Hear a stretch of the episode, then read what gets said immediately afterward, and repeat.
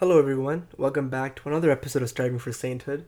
Uh, the last three episodes were a three part series in which I interviewed Father Rajiv, and I had a great time doing it. I learned a lot, but I know those episodes were pretty long. They were about 30 to 40 minutes long.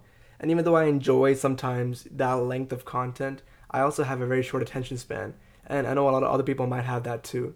So we're gonna go back to the basics into what I kind of want for this podcast, which is about 10 to 15 minutes of content. So, with that being said, let's get into the topic of today the four Marian dogmas. Everything you ever needed to know about Mother Mary, starting now.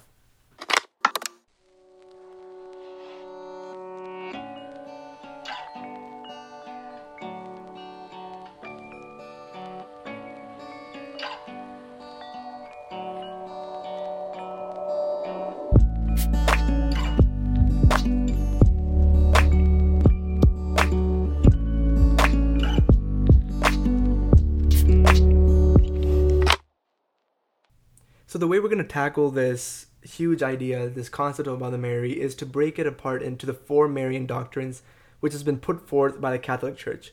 So we're going to hit them point by point. So these are the four Marian doctrines. The first one is Mary, the Mother of God. The second one is the perpetual virginity of Mary. The third one is the Immaculate Conception of Mary. And the fourth one is Mary assumed into heaven.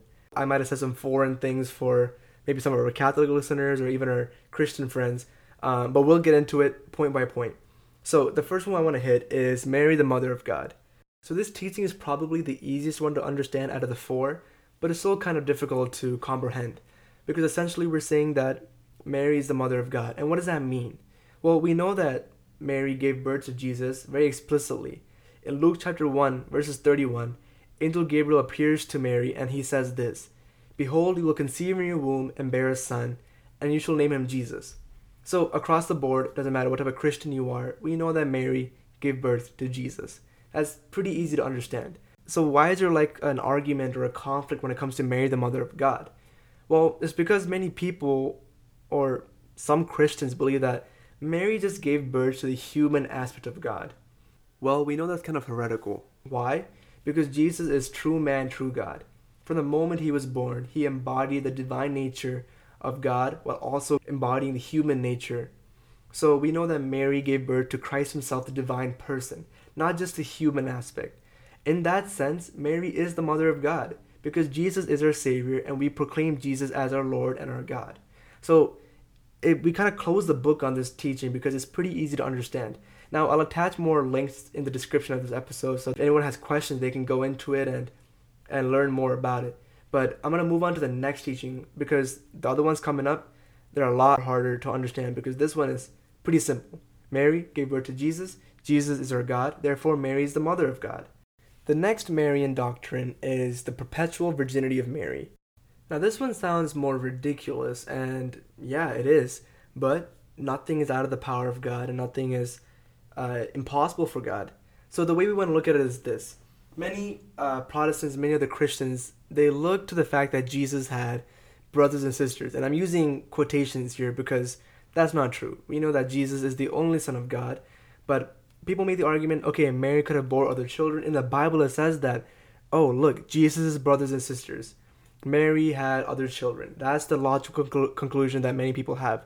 But let's break apart scripture because when we read the Word of God, we need to understand how the people of the New Testament, the people of Jesus' time, how they spoke, how they interacted, how their culture worked. So when we say brothers and sisters, that does not mean the biological siblings like maybe we have in our family, like our, like our actual brothers and sisters.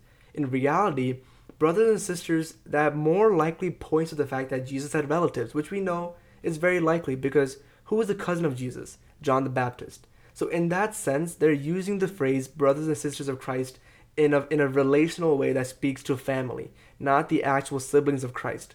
So that puts to rest the argument that Mary had other children. What about the next argument? The fact that, okay, Mother Mary was conceived by the power of the Holy Spirit. That's how Jesus was born, because she was only betrothed to uh, Joseph. They had not consummated their marriage yet. Okay, let's let's look at that one. So we're essentially saying that okay, Mary gave birth to Jesus.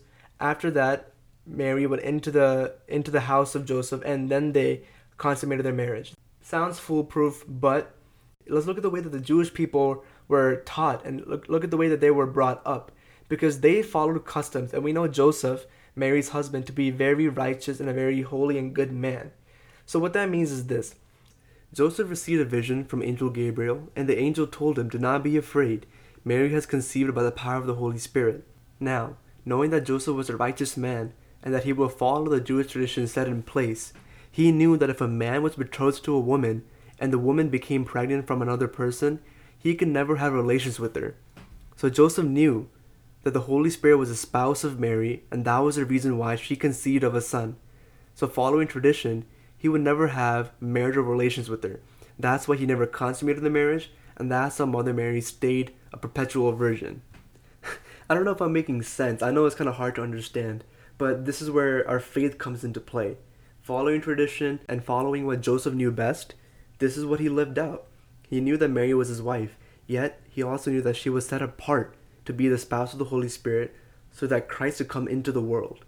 So that's that on that. Let's close that up. Let's move on to the next dogma, the next doctrine, which is the Immaculate Conception of Mary. And man, oh man, this is this is the big one. This is the most uh, controversial one, the one that gets the most debates, the one that separates Protestants from Catholics, and it, it's hard to believe it is. Again, this is where faith comes into play.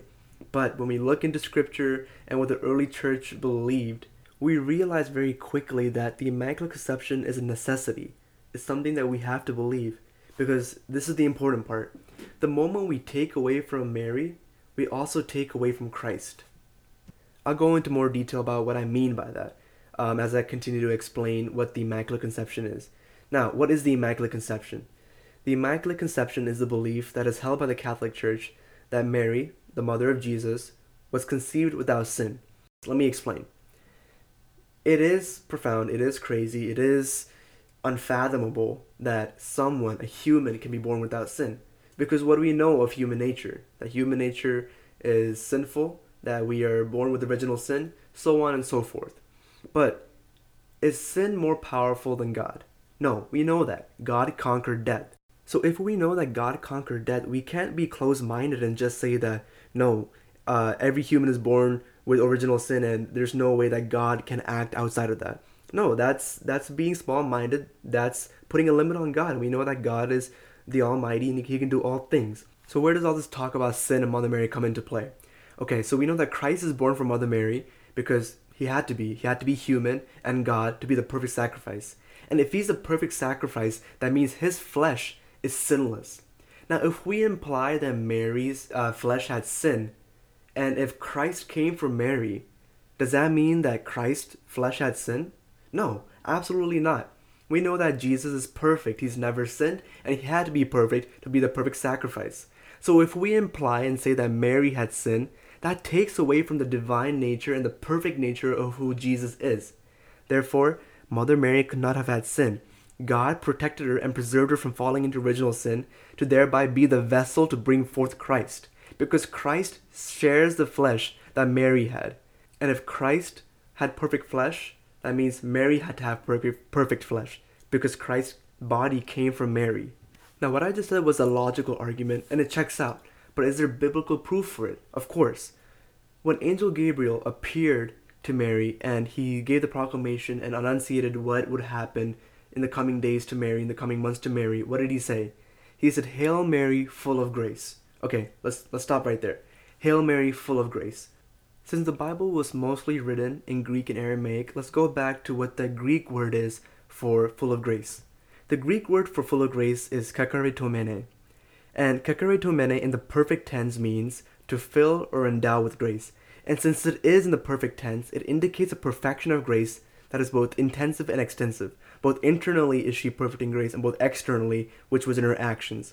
Now, how can that be? All humans have sinned. But again, God acts outside of that. He is not held or bound by sin.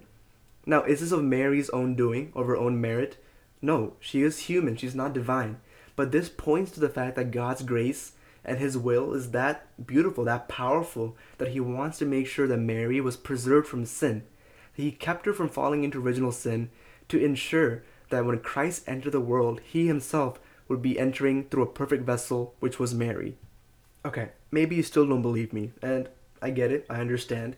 And listen, there's so much I can go into. There's so much biblical stuff. There's so many logical arguments. There's so many church doctrines and church fathers that speak about the Immaculate Conception of Mary, the fact that Mary was without sin.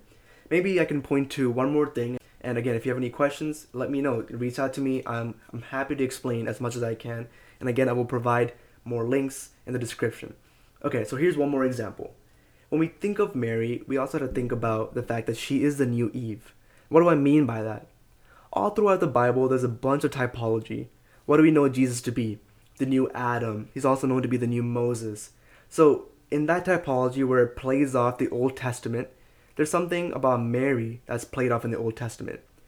If Eve was the one that brought disobedience into the world by eating the fruit, then Mary is the new Eve because she brought salvation into the world, and salvation is Christ Jesus. Does that make sense? Do you see how that's old Eve and new Eve? Mary is the new Eve. If through one person sin entered and death entered into the world, and through another person salvation and life everlasting entered into the world. Okay, so let's check out what Saint Justin the Martyr says. Eve, a virgin and undefiled, conceived the word of the serpent and bore disobedience and death. But the Virgin Mary received faith and joy when the angel Gabriel announced to her the glad tidings that the Spirit of the Lord would come upon her, and so on and so forth. Okay, so it gave about a couple of different examples that point to why Mary was conceived without original sin.